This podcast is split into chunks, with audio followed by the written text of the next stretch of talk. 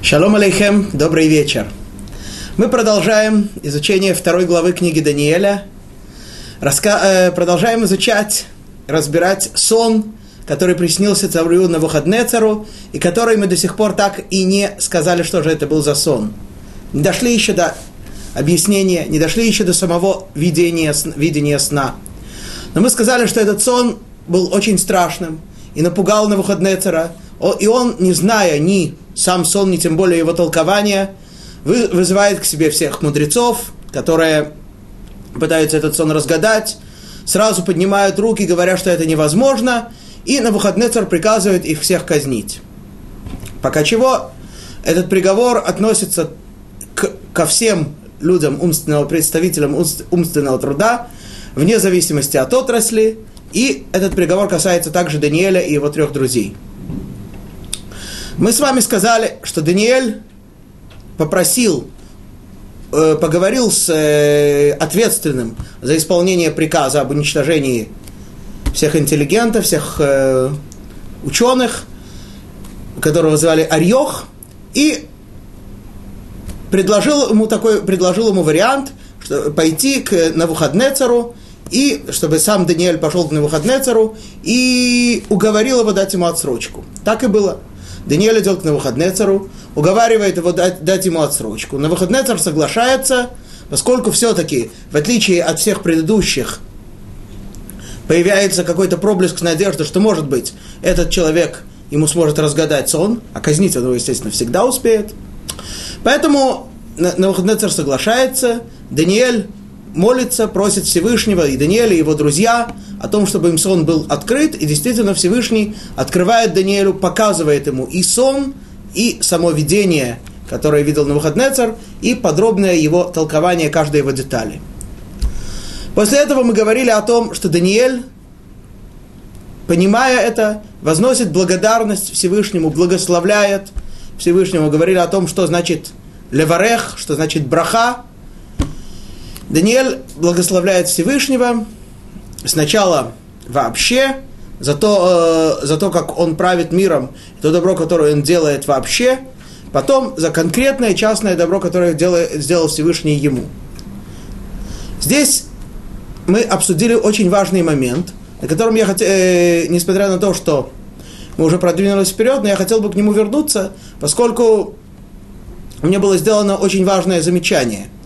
А именно, мы с вами говорили о том, что Даниэль благословляет Всевышнего, благодарит Всевышнего за то, что ты наделил меня мудростью и силой. О чем идет речь? Не, мы сказали, что не идет речь о том, что Всевышний сейчас делает ему добро, открывая сон, а идет речь о том, что Даниэль, отличаясь и по умственным, и по физическим способностям Даниэля и его друзья от всех остальных отроков, которые были кандидатами э, во дворец на выходные цара, они отличаются от всех, и поэтому на выходные цар их, эм, как сказать, они более про, первыми проходят по конкурсу, и на выходные цар их, э, так сказать, они избираются, на выходные цар их э, назначает своими придворными, своими слугами. Мы удивились Почему Даниэль благодарит за это только сейчас? Ведь уже прошло много лет с тех пор. И подчеркнули, не сказали, что, так сказать, самое простое понятие, самое, так сказать, основное, что когда человеку делают добро, нужно поблагодарить сразу, не откладывать это на потом, даже на несколько дней, тем более на несколько лет. Как же это так? Э, и почему же Даниэль Всевышнего благодарит только сейчас?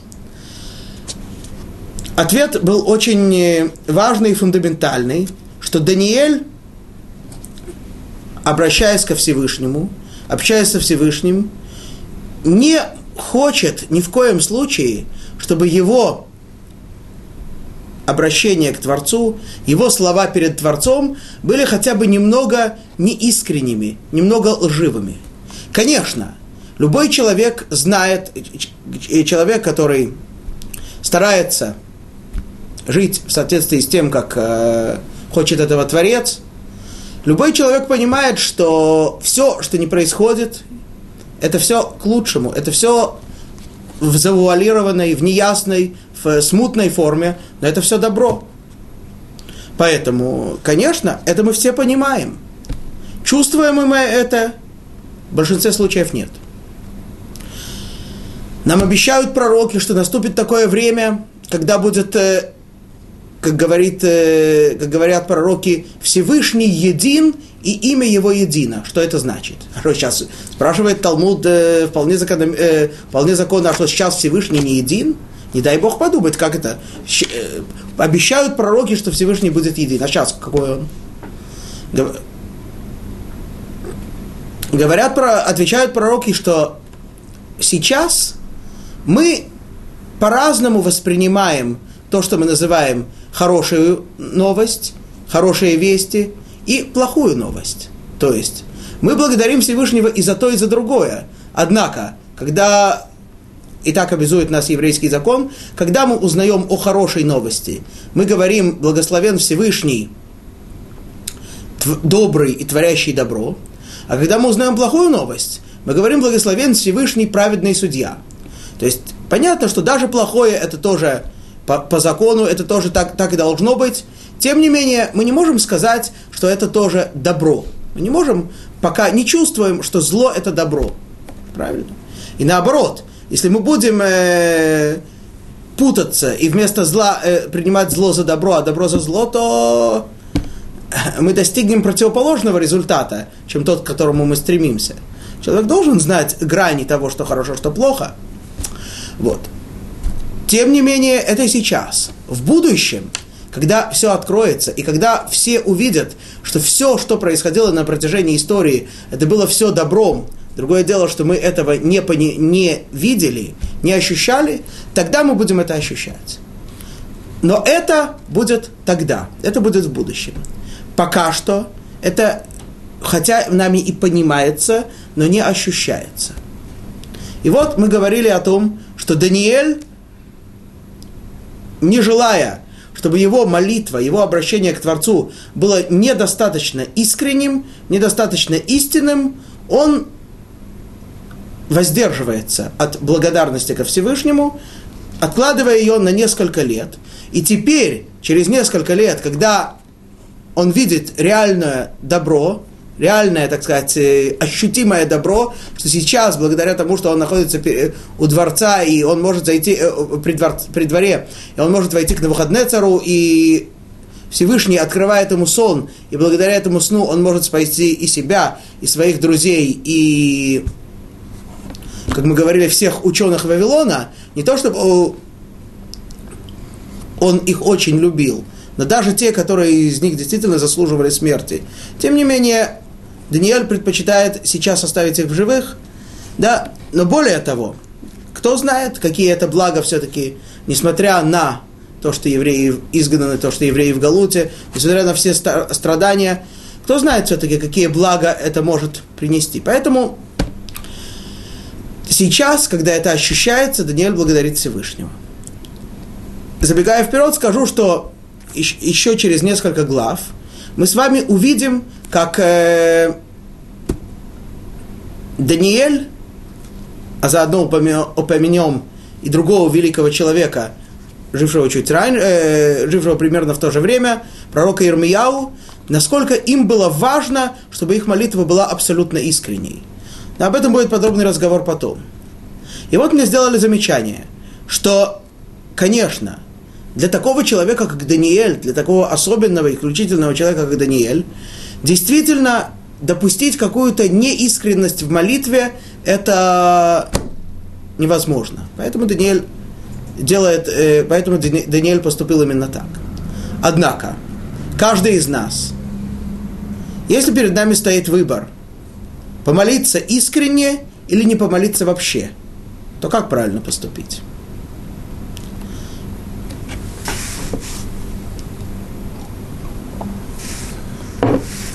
И был предложен ответ, который я хочу процитировать, а именно, что те молитвы, те обращения ко Всевышнему, которые в соответствии с э, законом мы обязаны произносить, в этом случае мы не имеем права сказать, так, сказать такую вещь. Вот я все равно сегодня не могу помолиться как следует, так лучше не буду молиться вообще. А вот завтра или через неделю, или, к сожалению, часто это, э, если человек так подходит, это может не возникнуть никогда. Когда-то, когда-то, когда-то, когда у меня будет такая возможность молиться по-настоящему, вот тогда да, проходит время, и, к сожалению, это не наступает. Абсолютно верно. Действительно.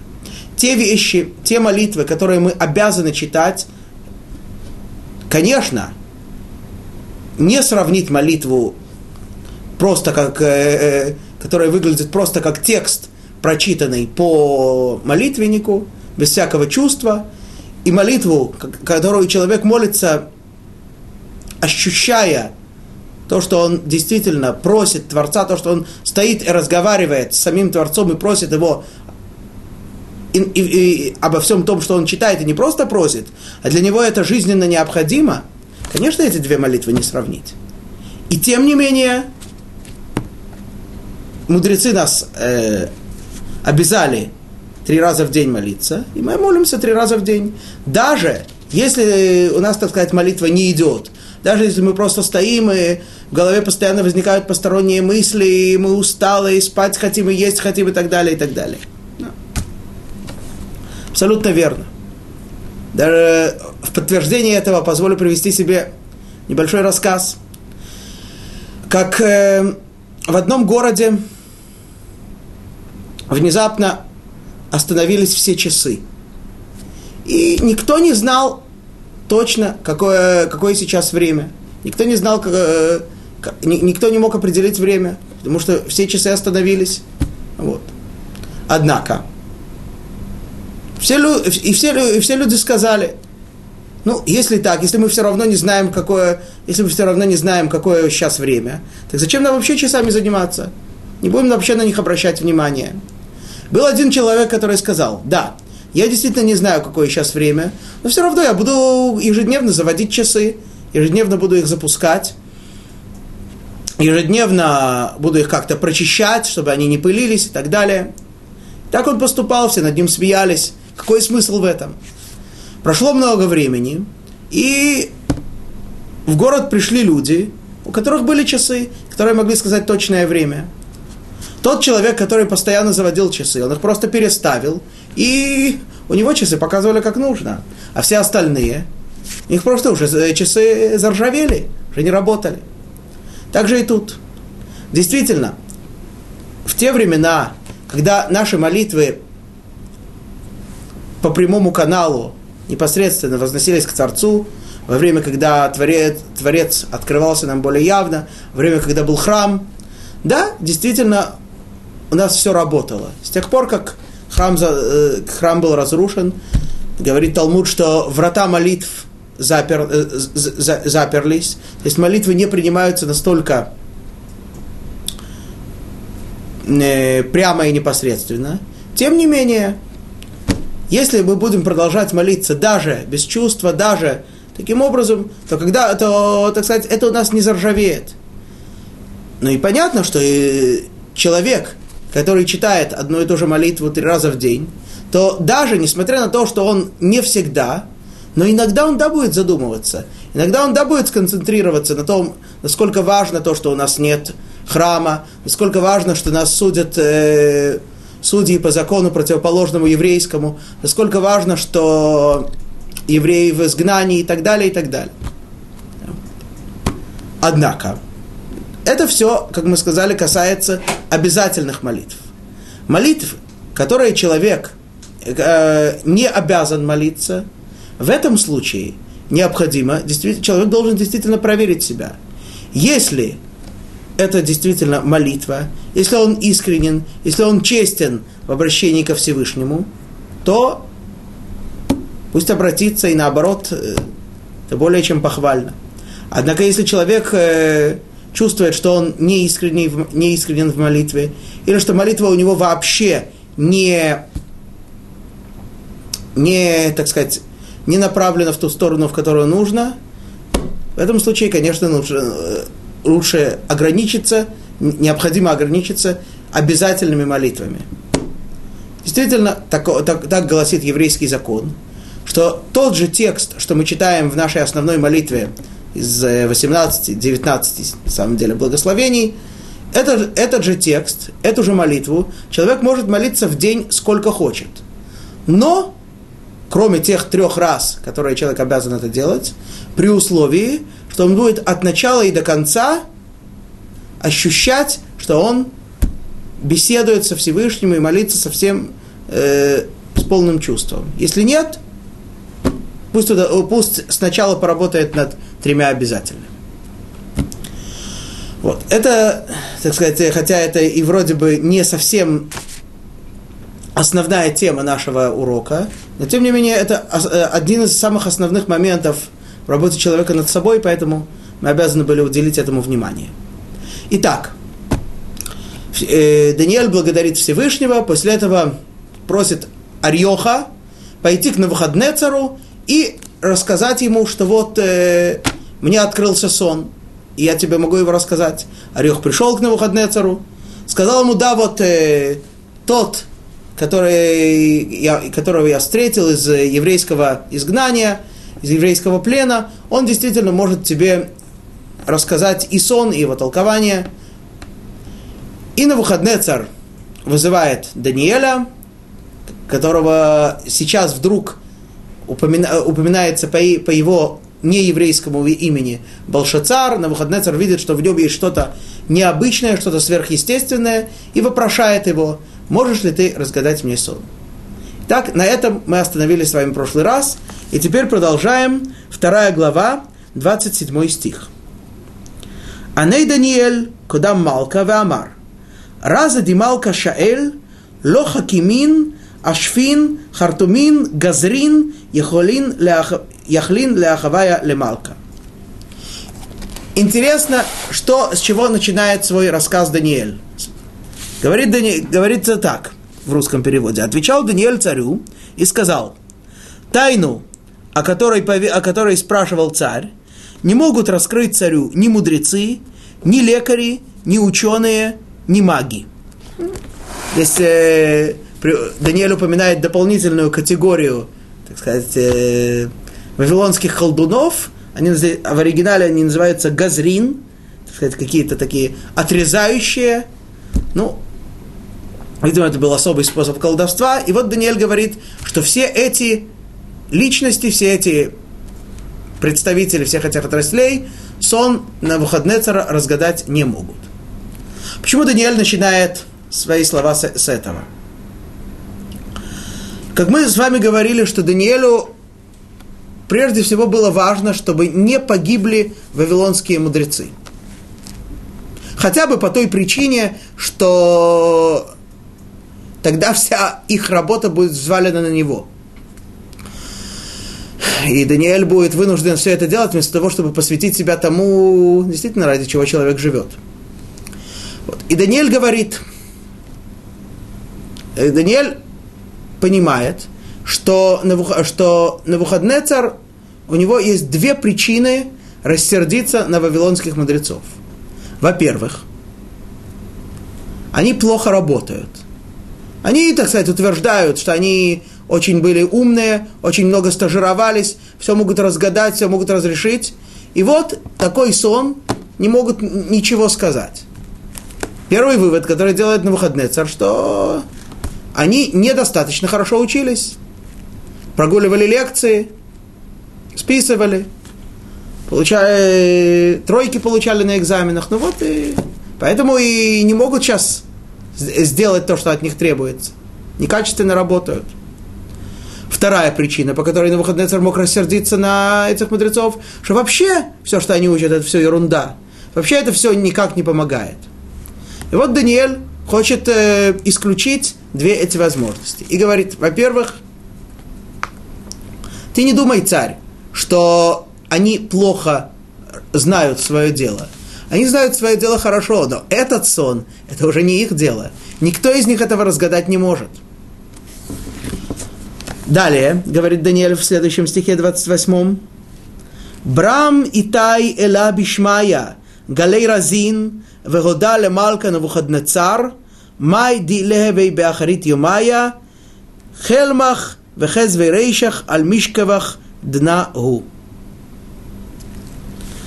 Тем, но, говорит Даниэль, есть в небесах Бог, открывающий тайны, и поведал он царю на выходне цару, что будет в грядущие дни.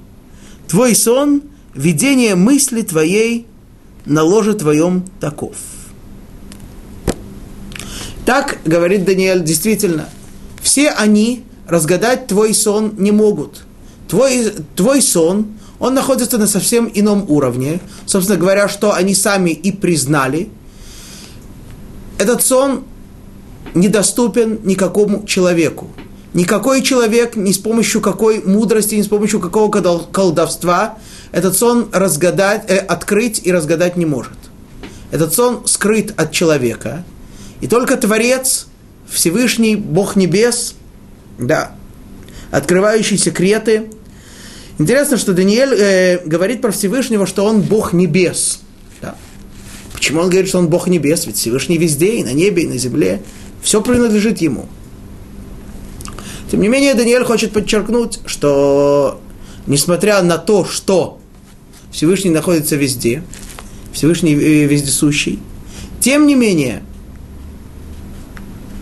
Всевышний проявляется нам как э, находящийся очень высоко, да, э, что до, до него невозможно, его невозможно достичь, э, его проявление невозможно понять. И только то, что он хочет раскрывать, то, что он, э, те секреты, которые он нам открывает, только это мы можем знать, не более того. Опять-таки, кому он открывает, знает, кому не открывает, не знает. Вот. Поэтому и говорит Даниэль, что это сообщает, это сообщил Всевышний царю на выходне цару то, что будет в будущем. Это, это, это видение и да, то есть все что, ты, все, что ты видел, это все сообщает тебе Всевышний. Через меня. Говорит Даниэль таким образом, что ты не думай, что значит, ты уже теперь понимаешь, что эти мудрецы, они не то что работали некачественно, просто они не постигают подобных вещей, с одной стороны. С другой стороны, ты думаешь вообще, что вся это, все, что они занимаются, это ерунда? Нет. Этот сон, этот сон действительно, он такой возвышенный, и это то, что Всевышний открывал, открывает только непосредственно тебе, непосредственно через, через одного человека, через меня. Почему? Потому что этот сон не просто какое-то такое видение, не просто какая-то такая интересная история. Этот сон рассказывает, он пророческий, и он предрекает то, что будет в конце дней. Он дает тебе точный план будущего. Подобные вещи не, открывают, не открываются простым людям не открываются даже твоим колдунам. Однако, не, не, не, это, не, не этот сон единственный, который ты видишь. Наверняка тебе сни, уже много снилось снов, и будет еще много сниться снов. Они смогут тебе все остальные сны разгадать, пожалуйста. Это, эти, эти вещи в их силах. Так что они тоже э, чему-то учились, и это тоже имеет какую-то ценность. Пусть они продолжают тебе разгадывать сны. Этот конкретный сон вне их сферы понимания. Так, э, так прежде всего говорит Даниэль, убеждая на Навуходнецера в том, что ученые не виноваты. Продолжает Даниэль, говорит так, 29 стих. Ант Малка районах альмишкевах слику. Мади лехевей ахарей дна вегалей разая Года Мади Левей. Перевод. Твои, царь, размышления взошли на ложе твое, что будет впоследствии? И открывающий тайны поведал тебе грядущее. Итак, Даниэль говорит, то, что ты видел, царь, это не просто так. То, что ты, ты видел, это то, что ты хотел увидеть. Тебе было очень, после того, как ты воцарился, Помните, мы говорили, что Навуходнецар увидел этот сон уже во время своего царствования. И мы сказали, что царствование в полном смысле этого слова имеется в виду, когда истинное царство, царство Творца, сокрыто. То есть, когда был разрушен храм, когда Навуходнецар воцарился над э, всем, так сказать, цивилизованным миром, только тогда это только тогда, это в полном смысле мы говорили, это называется его царством. И вот после того, как Навуходнецар таким образом воцарился, ему было очень интересно, хорошо, вот я сейчас царствую, я сейчас правлю, а потом что будет? Об этом думал ты, говорит ему Даниэль, и поэтому это ты и увидел. Мудрецы говорят, э, подчеркивая здесь интересную вещь, говорят, что человеку, хотя и, и показывают – то, о чем э, он не имел представления, но тем не менее человеку показывают только те сны, о чем он думал. Да. Точнее, не совсем думал. Мудрецы употребляют, наши еврейские, да, мудрецы употребляют выражение э, то, что было в мыслях, э, в мыслях сердца человека – то ему показывают. То есть то, что человек действительно думал, то, что он хотел узнать, хотел увидеть, или то, что человек даже не думал, но у него было какое-то стремление к этому постичь, что-то он чувствовал, какие-то такие вещи, то есть касающиеся человека, только это человеку показывают. В подтверждение этому приводят мудрецы интересное, интересный факт. Говорят мудрецы так. Знай, что человеку никогда в жизни не покажут слона, залезающего в игольное ушко. Ну, я не знаю, я сам действительно могу сказать, что мне такой сон никогда не снился. Все остальные, все, кто меня слушает, ну, скажите сами, снилось вам подобное что-то или нет.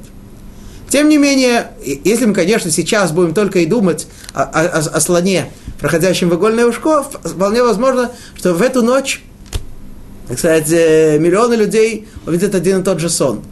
Тем не менее, это говорят нам мудрецы, что те вещи, которые вообще человека не касаются, о которых вообще человек никогда не думал и не думает, которые ему не важны, ему это не показывают.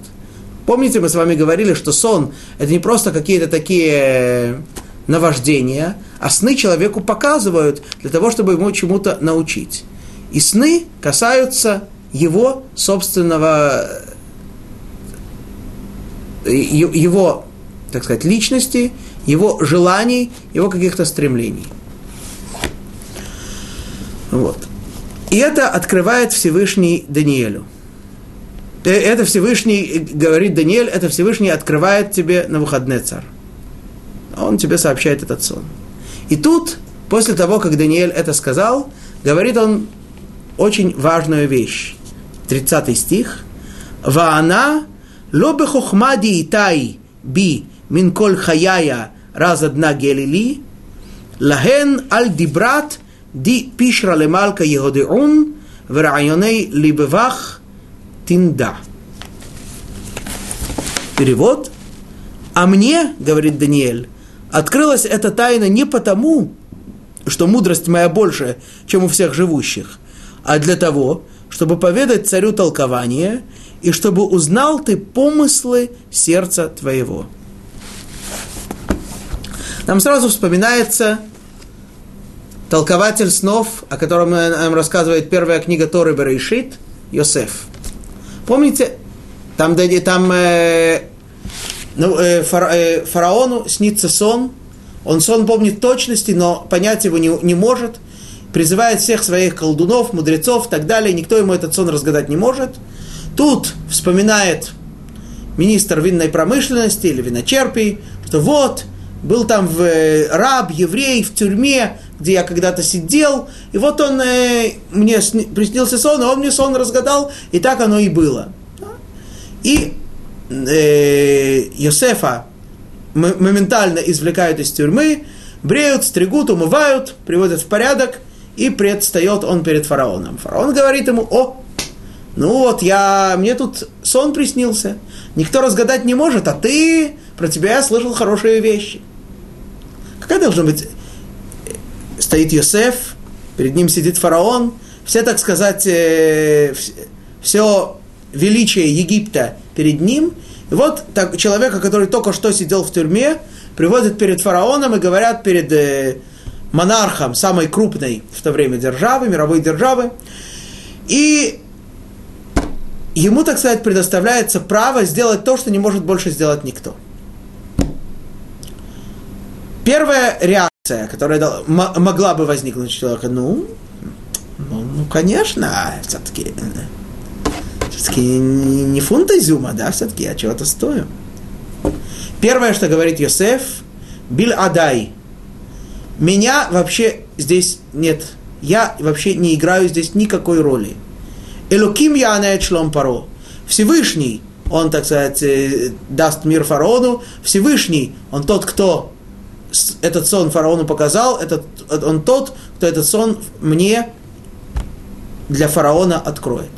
Это же самое говорит Даниэль. Знайте, знай, говорит, ты не думаешь, что я умнее других. Нет. Вполне возможно, что все те мудрецы, которые вот у тебя уже много лет учатся, они действительно умнее. И, может быть, по своей, так сказать, личной мудрости, они могли бы разгадать сонны лучше меня. Вообще они, так сказать, ты знаешь, они у тебя уже долго работают, они уже тебя проверены, уже много снов разгадали, много всяких э, э, видов колдовства, магии, и чего, чего всего подобного тому уже делали, и все было успешно. Да? Поэтому я не говорю, что я более мудрый, я более понимающий. Нет. Просто Всевышний мне открыл этот сон. Правильно? Ведь э, такой сон, который невозможно понять с помощью человеческой мудрости, который открывает Всевышний, зачем его открывать многим? Понятно, что им оно никому не, не, Всевышний не открыл. Всевышний э, достаточно открыть это только одному человеку. И этим человеком стал я. Почему именно меня избирает Всевышний для этой цели? Об этом Даниэль не, не говорит. Но говорит, что это, так сказать, не в силу моих личных достоинств, не в силу моей мудрости. Всевышний избирает одного человека, меня. И это, так сказать, одно, одна из самых важных основ еврейской жизни, еврейской веры, знать и понимать и что самое главное, чувствовать, что да, несмотря на то, что человеку предоставлена свобода выбора, свобода выбора в желаниях, тем не менее, и, и человеку часто кажется, что все, что происходит, это потому, что этот человек поступил так, и этот делает так, и этот делает так. Человек должен знать, нет, нет никого, кроме Творца. Все делает Творец все, что происходит в мире, невозможно, если бы Творец этого не хотел, если бы он не дал тем, кто, на наш взгляд, что-то делает, силы и мудрости, и понимания, и возможности, и так далее, и так далее. То есть все это делает Творец. Понимание этого является основой иудаизма. Собственно говоря, недавно, только на этой неделе, мы праздновали с вами веселые дни Пурима, но было бы очень жалко, если бы они для нас прошли. Вообще такое понятие «праздник прошел», оно очень нежелательное у нас. Почему? Потому что если, ведь э, нам праздник дается не для того, чтобы он прошел, и мы, так сказать, э, с легким или тяжелым чувством сказали, ну, слава Богу, все, отделались, отдули. Нет. Праздник не проходит, он добавляется, добавляется в нашу духовную копилку – вопрос в том, действительно, он, действительно ли дни Пурима для нас добавились. И основной вывод, который мы должны из них сделать, это именно это. Ведь э, весь рассказ, который мы неоднократно читали в Пурим, как минимум два раза, рассказ, то, что называется свиток Эстер, там происходит очень много событий. Пиру Ахашвероша убивает жену и так далее, потом Э, Мордехай, потом Аман, потом э, его, а потом Аман, э, Аман выносит постановление, его вешают и так далее, и так далее, и так далее. Ни разу в, в Мегиле не упоминается Всевышний. Нигде не говорится, что он, это, что он что-то делает. Все написано, что этот сказал то-то, этот пошел туда, это сделал то. Тем не менее, сам этот свиток называется на иврите Мегилат Эстер – простой, так сказать, перевод это свиток Эстер, однако имеет это словосочетание и более глубокий смысл, что значит открытие сокрытого. То есть сокрыто, что, что сокрытое? Сокрытое это то, что за всем, что, все, за всем, что происходит, стоит Творец. Все, что происходит, на самом деле делает Творец. И это необходимо открыть для себя. Это открыли евреи в то время – это постигли евреи в то время, и поэтому они с любовью приняли на себя волю Всевышнего.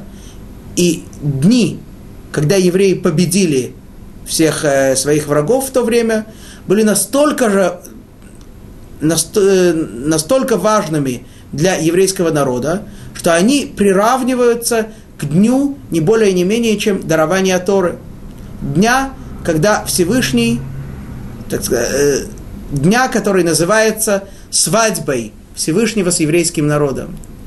Дни Пурима приравниваются к этому. В эти дни евреи снова принимают на себя волю Всевышнего, но не в результате того, что Всевышний им открывается, а в результате того, что они сами своими усилиями открывают Всевышнего для себя во всем, что происходит.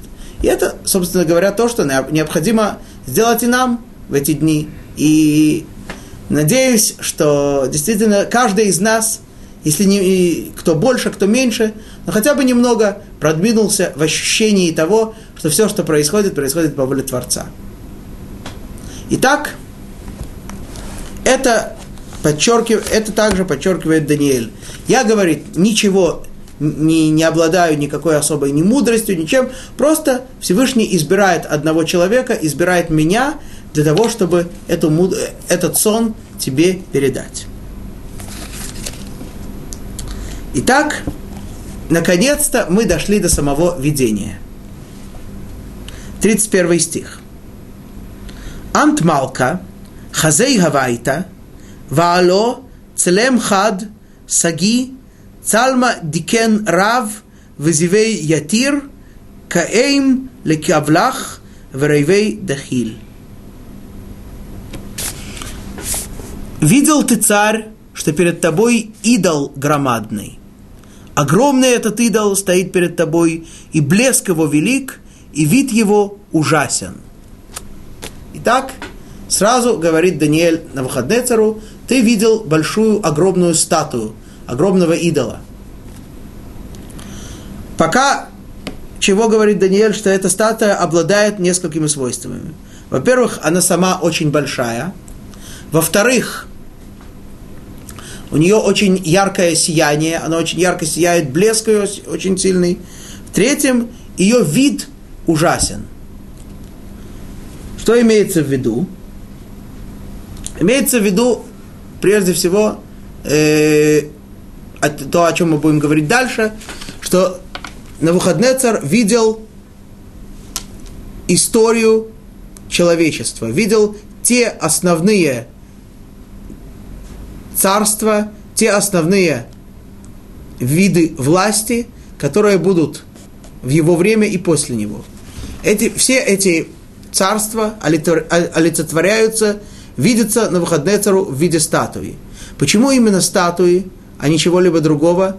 Об этом мы будем говорить после, когда дойдем до сна, которое касающегося тех же царств, но сна, которая в отличие, э, которая там видел Даниэль в совсем иной форме. Мы будем говорить с вами подробно, почему на выходный царь видел их так, а Даниэль видел их иначе. Но пока что скажем, что эти царства обладают тремя основными свойствами. Во-первых, они велики, они очень широко распространились, то, это, то есть это не какие-то местные власти, а это царства, которые правят, так сказать, всем э, цивилизованным миром. Во-вторых, они не просто правят над всем, но они, так сказать, вызывают э, восхищение, блестят. В-третьих, они наводят страх, они наводят трепет на всех им подвластных. И, тех, которые им еще не подвластны, тем не менее перед ними трепещут. Это три основных момента, которые прежде всего говорит Даниэль. Так, ты видел идола, огромного, страшного идола. И что же? 32 стих. Гуцалма рейшей дидгав тав, хадоги удраоги дихсав, меоги веркатей динхаш. Этот идол, голова его из чистого золота, чистого золота, без всяких примесей, грудь и руки из серебра, чрево и бедра его из меди.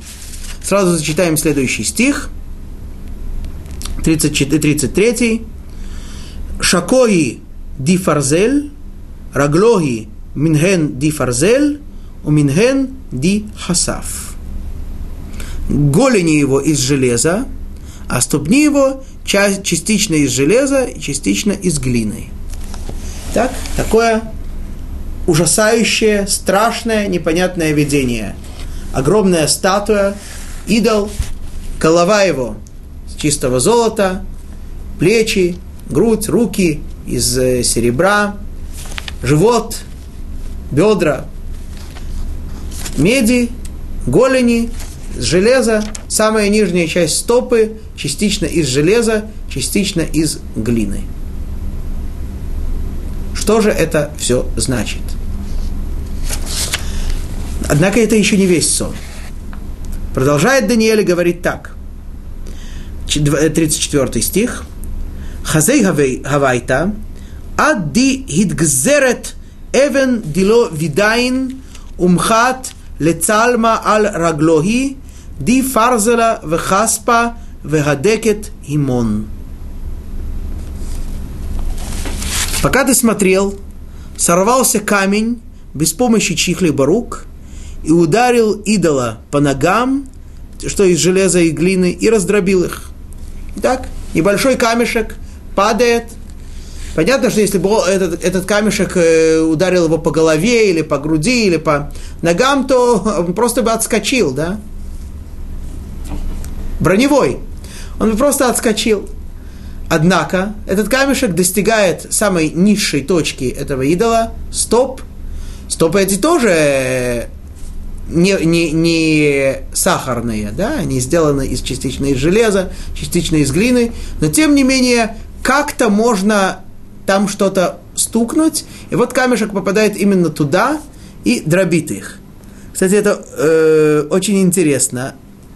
Видимо, ведь, так сказать, э, у идола, надо понимать, что поскольку он в форме человека, у него две стопы, как же это так, что камешек одновременно попадает в обе их и дробит их обе? Вроде бы камешек должен попасть или в левую, или в правую. Интересный момент. Ну, э, затронем его, наверное, дальше. Итак, вот это, это, это видит, это видит э, Навуходнецар, что камешек попадает и их дробит. Далее, 35 стих. Бедаин даку кахада парзала хаспа нехаша каспа ведава ваво кеур мин идрейкайт унса химон руха וכל אתר לא השתכח להון, ואבנה דמחת לצלמה, הבאת לטור רב ומלט כל הרע. И тут происходит чудесное удивительное, поразительное преобразование. Тогда, говорит, э, говорит Даниэль, искрошились, раскрошились, раздробились сразу железо, да, то есть этот идол пошатнулся, упал, раздробилось железо, глина, то есть э, то, то из чего были сделаны стопы, колени, медь, то есть чего были сделаны бедра, живот, серебро, верхняя часть тела, туловища, и золото, голова. Все это раздробилось. Обратим внимание с вами на то, что дробятся они, разрушаются они в обратном порядке. И стали подобны мекине на летнем таку. Да, просто стали как э, шелуха, которая остается после того, как э, молотят зерно. И унес их ветер, и не осталось от них следа. Да, то есть, представляете, такая огромная, тяжелая металлическая статуя, наводящая страх. Тут вдруг маленький камешек падает, разбивает эту статую, она вся разбивается, раздрабливается, превращается в такую, что-то такое легкое, что-то такое незначительное, летящее по ветру, почти чуть ли не пыль, и разлетается во все стороны, и вообще никакого воспоминания о ней вообще не остается. А камень, вот этот маленький камешек, с ним происходит противоположное. Который, камень, который разбил идола, превратился в большую гору и заполнил всю землю. Так, этот камень, маленький камешек, которого вообще сначала никто бы и не заметил, этот камешек превращается, становится большой горой и наполняет всю землю. То есть происходит измени, некоторое изменение с точностью до противоположности. Сначала был огромный идол и малюсенький камешек, потом этот идол исчезает, стирается, разлетается, а камешек заполняет всю землю. Вот такой сон видел на выходные царь. И в тот момент, когда Даниэль ему это все рассказывал, перед Навуходнецером представала явная картина, и он вспоминал, что действительно он это видел все именно так, во всех деталях, во всех подробностях. То есть так, как и было, так как Даниэль и обещал на Навуходнецеру, он не просто он откроет ему сон и его толкование, а на Навуходнецер сам убедится и ощутит, что именно этот сон и есть то, что он видел. Продолжает Даниэль и говорит так. Дна хельма у фишерей неймар кодам малка. Таков сон, а толкование его скажем перед царем.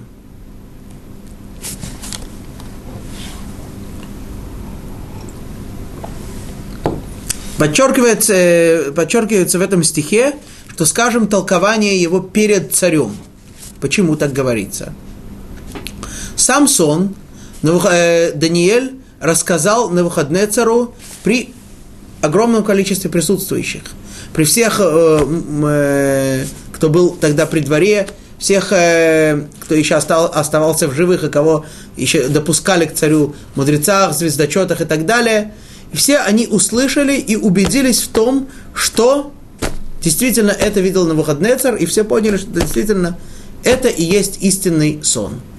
Однако, это, что, э, это касается самого сна, самого видения. Но это видение, мало, мало его увидеть, его надо понять. Понимание этого, говорит Даниэль, это, пожалуйста, все, все, э, попроси всех выйти, никто не должен это знать. Это действительно вещи принципиальные, стратегические, вещи, несущие историческое значение. Это никто, кроме тебя, знать не должен. И теперь Даниэль начинает открывать этот великий исторический сон. 37 стих.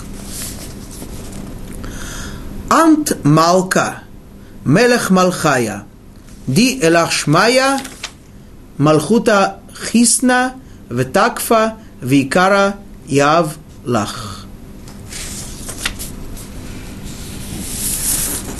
Зачитаем перевод, потому что здесь я уже вижу, что перевод э, немножко отступает от того, что говорят нам мудрецы. Написано так.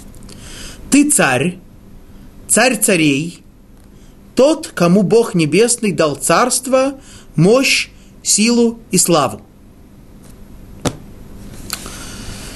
В соответствии с этим переводом получается, что царь царей, то, что сказал Даниэль, относится к Навуходнецару. Он ему сказал, ты царь, но ты не просто царь, ты царь над всеми царями, да, то есть есть много маленьких государств, много маленьких царьков, ты царь над всеми, над всеми царями, и тебе дал Всевышний почет, славу и так далее.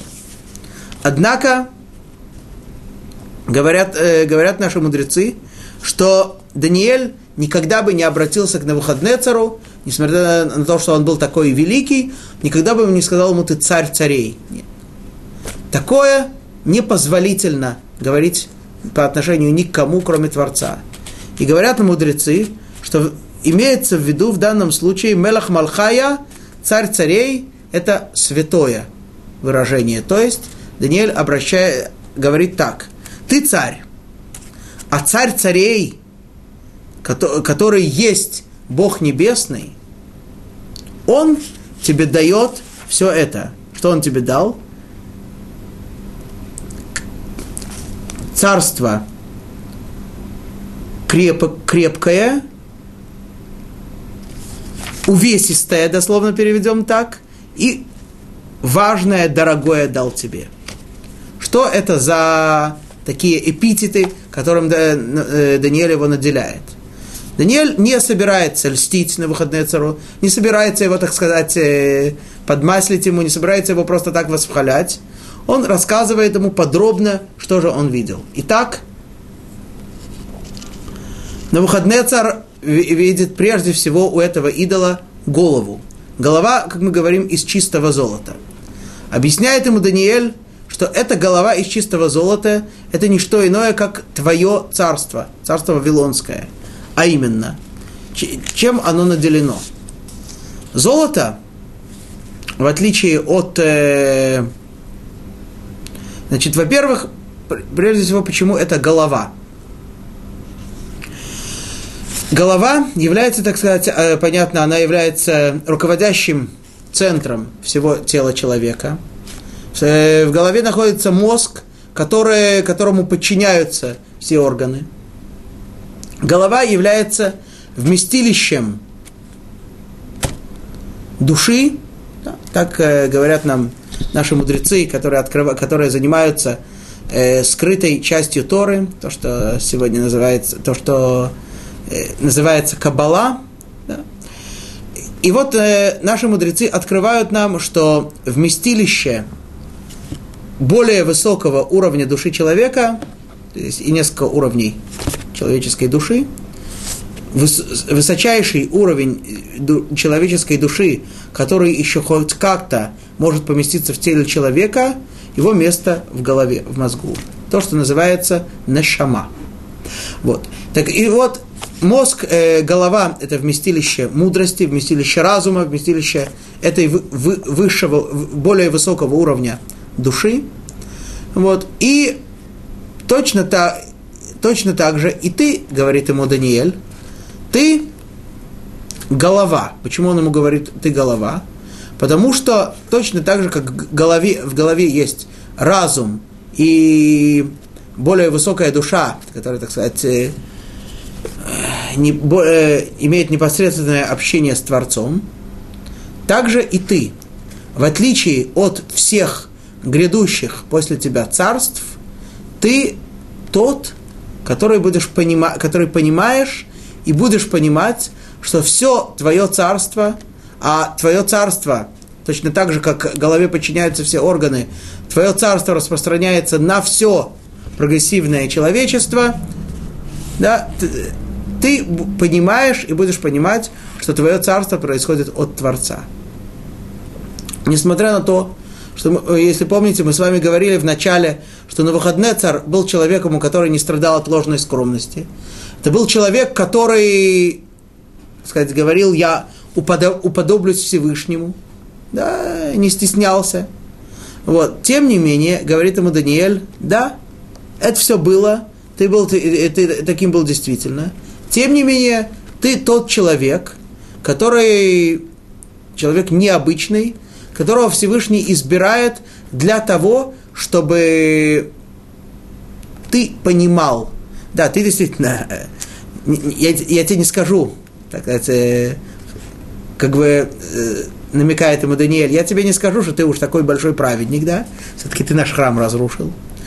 Да, и действительно, на выходные царь в еврейской истории, истории э, навсегда так сказать, считается одним из самых больших злодеев и врагов еврейского народа. Тем не менее, ты наделен тем свойством, что ты будешь понимать, что твое царство тебе дал Творец. Последующие цари после тебя этого уже понимать не будут. Они, э, тьма спустится, сгустится настолько, что им будет казаться, что это, так сказать, они все сделали, они, они. Но ты тот, кто будет это понимать. Теперь, почему на выходные, почему э, на выходные царь видит свое собственное царство именно как сделанное из золота. Золото обладает несколькими отличительными свойствами. Во-первых, золото – благородный металл. он не ржавеет, не окисляется. Во-вторых, золото имеет большую, э, у него очень большая плотность, мы знаем, да, 19,3 грамма на, сантим, на кубический сантиметр. Почти нет, под, э, да, э, не используется почти нигде металлы, обладающие, обладающие подобной плотностью. Ну, только может. Платина, она тогда была очень мало известна, да, или какие-нибудь там радиоактивные, которые вообще не были тогда известны. А так, реально, золото это самый, э, э, самый плотный металл. Да, это второе. И третье, золото э, в результате этих свойств или, может, других, золото очень дорогое. Да? Это материал, э, с которого делаются самые дорогие, металл, с которого делаются самые дорогие украшения. Это металл, который очень много стоит. Люди гибнут за металл. Да? Дорогая вещь. И э, именно это и говорит ему Даниэль. Вот эти три свойства проявляются в твоем царстве. Это то, что он ему говорит. Малхута хисна. Царство твое очень крепкое. Точно так же, э, э, крепкое это не совсем, так сказать, подходящее здесь слово, но имеется в виду, царство твое очень э, чистое. Точно так же, как золото не окисляется, не портится, так же и царство твое очень такое крепкое, могучее, чистое очень увесистая, да, точно так же, как золото, то есть э, ты наводишь страх на всех, и тебя все почитают, тебя все уважают, точно так же, как золото дорогое, так же и ты. Более того, говорит ему Даниэль в следующем стихе так. Увхоль ди дайрин бней энаша хейват бара ве ов шмая яв бидах вяшлетах бекулгон Андху рейшах ди дхава. Ди дахва. И всюду, где живут люди, животные и птицы небесные, отдал он их в твои руки и поставил тебя властелином над ними. Ты сам голова из золота. Да. То есть, говорит ему Даниэль, вот это вот все, все величие, это вся верхняя часть той статуи, которую ты увидел, голова из золота, это ты. Более того, говорит ему Даниэль, что кроме всех тех достоинств, которые есть в твоем царстве, что оно такое сильное, могучее, великое и так далее, и так далее, кроме этого, тебя Всевышний наделяет особым свойством, он поставил тебя властелином, поставил тебя руководить над всеми местами, где живут люди, и, как, как ни странно это написано, животные и птицы небесные. И так действительно говорит пророк Ирмиягу, Э, в 27 главе, э, что Всевышний поставил, э, от, от имени Всевышнего говорит Ирмияу, что Всевышний поставил, я, говорит Всевышний, поставил на выходные цара раба моего над всеми творениями и объясняют мудрецы, что Навуходнецар действительно обладал властью э, настолько, что он мог приказать льву рычать или не рычать, мог приказать птице лететь туда, лететь сюда, и также всем другим животным. Интересный момент, который хочу э, под конец урока заметить, что на Навуходнецар здесь, в этом э, стихе у пророка Ирмияу, называется «мой раб Авди». Такое, да, такого титула заслужить очень непросто. После того, как умирает Моше, Всевышний, э, Всевышний его называет как раб Божий, Моше Эведашем. И вдруг такой злодей, как Навуходнецар, называется рабом. Объясняют комментаторы, конечно, сказать, что он был всегда исполнял волю Всевышнего так, как э, Всевышний этого хотел, конечно, это невозможно. Тем не менее, Навуходнецар, не желая того, да, исполнял, э, не всегда желая того, исполнял волю Всевышнего не в том смысле, что он творил добро, но в том смысле, где необходимо Всевышнему было держать в руках палку, держать орудие наказания, таким орудием был Навуходнецар. Не по своей воле он стал э, слугой Всевышнего, исполняя его волю, а просто превратил себя в орудие насилия в палку, которой Всевышний бил по необходимости. На этом мы заканчиваем сегодняшний урок, и на следующей неделе, даст Бог, встретимся в это же время. Шаббат шалом, вахольтов.